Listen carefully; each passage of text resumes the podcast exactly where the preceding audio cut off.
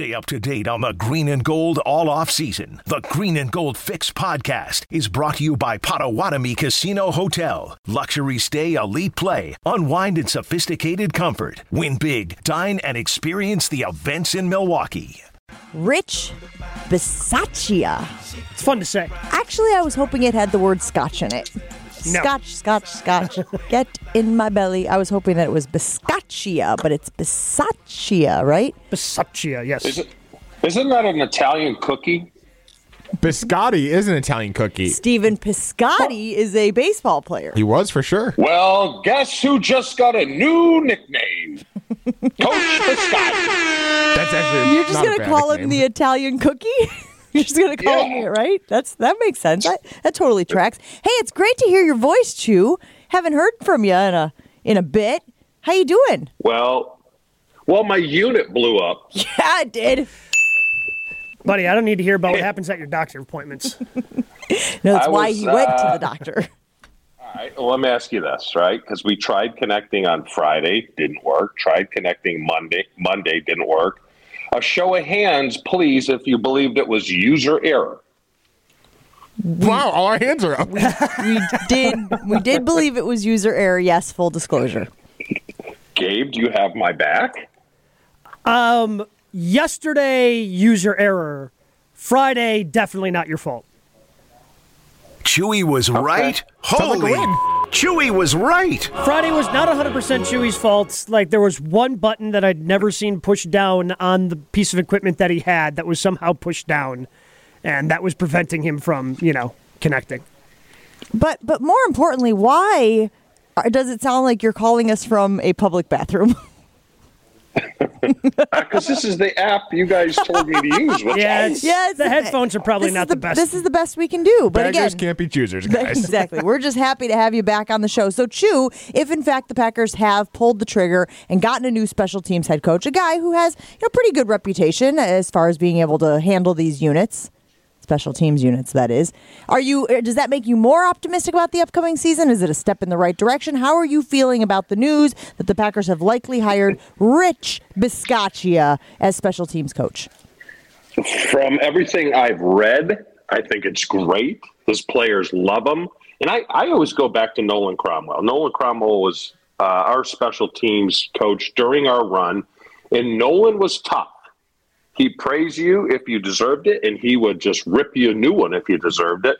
And that's what you need in a special teams coach. But the fact that everyone loved Nolan just made it fun to play for. And this is a unit that shares a big responsibility and why this season came to an end. Uh, and I, I think this is the guy to turn it around. This- you know, this is a weird question because I don't know if I've ever asked it before. Is there pressure on him? Is there pressure on him because he is being paid like an SEC coordinator? He's getting $2 million. He's going to be the highest paid special teams coordinator. Now, the Packers aren't going to go from dead last 32 in Rick Gosselin's rankings to number one, but there's got to be like marked improvement here, right? Like if they get up to the top 15, like that's a huge jump for this team, right?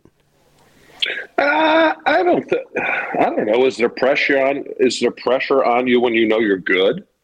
You know, I mean, my fear with this is I think this guy will eventually be a head coach. You know, he was thrown into a tough situation and winds up going seven and five after they fire Gruden. So, no, I don't think there's pressure. I, I just think this guy is very good at what he does. My concern would be he's on a one year rental program because I think, From what I saw this year with him um, on the sidelines as a head coach, I don't think he's he's going to be a special teams coach very long. I think that is a valid concern by you, Chewy. Great to bring up that point that if he does have success, there's already eyeballs on him. There's always turnover in the NFL. There is a chance that he wants to run his own team. So are you concerned that maybe this is a one year rental? It's an expensive rental for a special teams Oh, who coach. cares? Just you, you up the two brides to about. I mean, there's no salary cap on coaches. You take the two bride, you up it about, about a buck. You know, a ride down the hill, and you're fine. You I don't know what you're talking bucks. about with the two bride and the units. I'm hearing the same is- thing. I heard two brides also, and I was really interested Well, where yeah, I was the, going. they they have the, the hill. They have the. What the are you two- Mormon? All of a sudden, you get two brides. you two Gabe? brides. They got the uh, they got the they got the tubing hill right outside Lambeau Field. I know, but I definitely thought you said two brides. Oh, two and I was brides. like, Oh my what God, is this? just? Is this a dowry? what are we doing here? Oh, yeah. You throw in the two brides, and he says That's why he needs the Spins on his hand and says you got a deal. Green Bay. Yesterday, Chew, on the why you need the ESPN 2 million Milwaukee bucks. Twitter poll, we asked the loyal listeners what is who is most to blame or what is most to blame for Packers special teams issues over the past handful of seasons. And it was crazy because it almost came out even Steven. It's like 32, 34, and 33 coaching, personnel, and philosophy. I guess you assume that when you bring in a new coach, the philosophy is going to change as well unless you think the philosophy is from the top down and it re- it's about more of how they funnel money towards that unit, how they go about selecting guys for that unit, and and you know what I'm saying, the way that you build your special teams unit. Where do you stand on that one? What is most to blame for the Packers special teams issues? Coaching, personnel, or philosophy? Uh, I would probably go coaching and personnel. Um, I don't think it's so much philosophy because your philosophy, when it comes to special teams, is kind of dicta- dictated by the head head guy. He's going to allow you to be as aggressive as he wants to be. It's not on the special teams coach. You know, a lot of coaches are like, "All right, just don't do anything to screw it up," right? And I think that was LaFleur's philosophy. I kind of want a guy like Nolan that has uh, a fake punt in every every week, a, a, a fake field goal, has all these different things, and they play fast.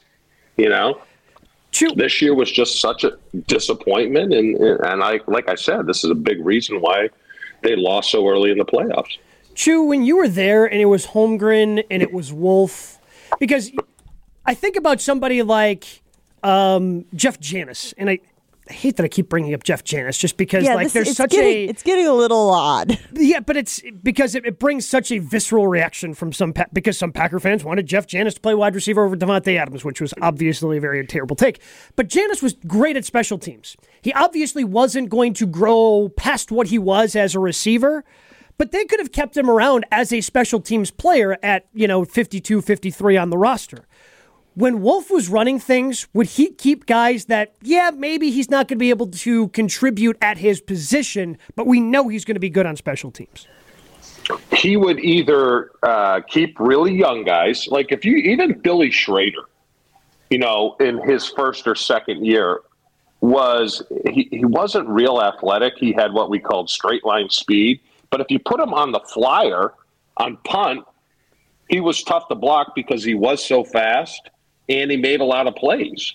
You know, um, and Ron also kept players that were towards the end of their career, or you kind of knew what they were, like a Timmy Hauck, you know, or a Jeff Thomason. Jeff Thomason, I love him to death, my backup tight end, but he was never going to be a starter in this league. But Jeff knew, like, all right, if I shined on special teams, which he did, and I functioned as a backup tight end, I could play in this league a long time, and Jeff did, you know.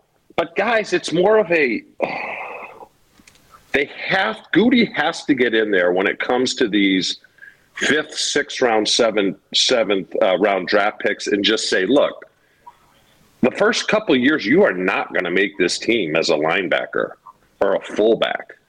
You got to make it as a special teams player, which is going to allow us more time to evaluate you because you played. Let's say they played at a small school. It's going to give us more time to evaluate you to where you have to convince us by your play on special teams that yeah you can make the next step and become a starter uh, on special teams that's how i was i knew i knew as my my first or second year in the league i wasn't playing tight end i mean i might get a uh, a kneel down at the end of the game but i had to cut my, my my teeth on special teams and i just i don't think they do that anymore i think it's there's two phases of the game and there's a phase that just don't screw it up you know, and they kind of have to get out of that. They have to get of- back to the three phases of the game. But Rodgers even said that, I believe, after the divisional game. Didn't he say something like you just kind of want it to come out even on special teams? You know, the offense is going to make some plays, defense is going to make some plays, and basically special teams just like keep it even. That mentality, I feel like, does contribute to guys having that attitude towards being on special teams. We talked about this yesterday the chicken or the egg. What comes first?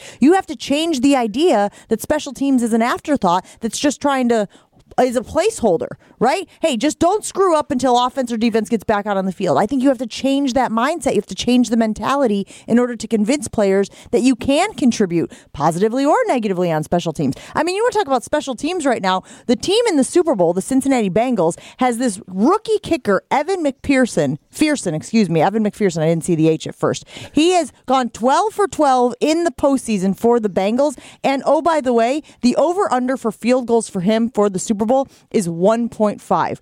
Wouldn't you take that action?